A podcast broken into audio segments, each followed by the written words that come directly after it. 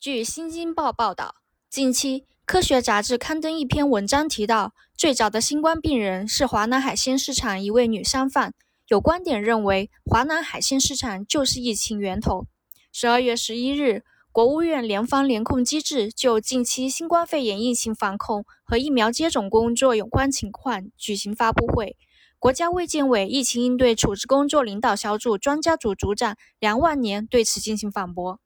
梁万年表示：“我们高度重视新冠病毒溯源工作，也特别希望和国际科学家基于客观事实和理性分析，在全球多国多地共同开展新冠病毒溯源工作。但我们坚决反对将疫情政治化、预设立场、寻找甚至编造证据来得出溯源结论。这篇文章如果仔细分析，存在一些经不起推测的地方。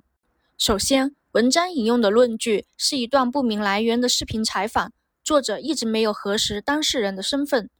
作者没有对中国世卫组织溯源专家组的联合报告所提到的十二月八日发病的最早的新冠患者进行调查核实，在道听途说下判定我们所认可的十二月八日的患者不是最早新冠病例，这种行为非常不科学。其次，单凭住在华南海鲜市场附近就证明社区传播迟于华南海鲜市场，这个推论也是不讲科学、主观臆断的行为。在明知这些病例与华南市场没有明确流行病学联系的情况下，用所谓的研究方法和有关报告进行片面罗列，得出预设结果，他认为有失偏颇，而且在科学上站不住脚。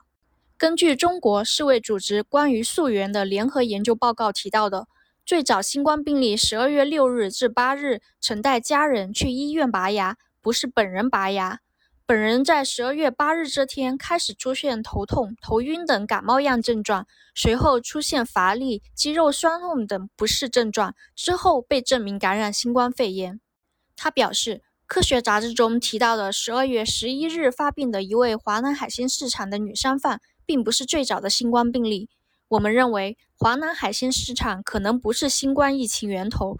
这个结果是中国和世卫组织专家组经过共同确定分析思路、共同制定分析方案、共同分析研究结果、共同对结果进行解释所得出的。对于患者的流调结果分析，世卫组织专家组深度参与，并对结果充分认可。许多早期病例与市场无关，或者与其他市场相关。因此，当时中国和世卫组织专家组达成一致意见，即华南海鲜市场可能不是疫情爆发的起源地。联合研究报告是非常科学且权威的，我们应该予以坚持。感谢收听羊城晚报广东头条，我是主播吴霞。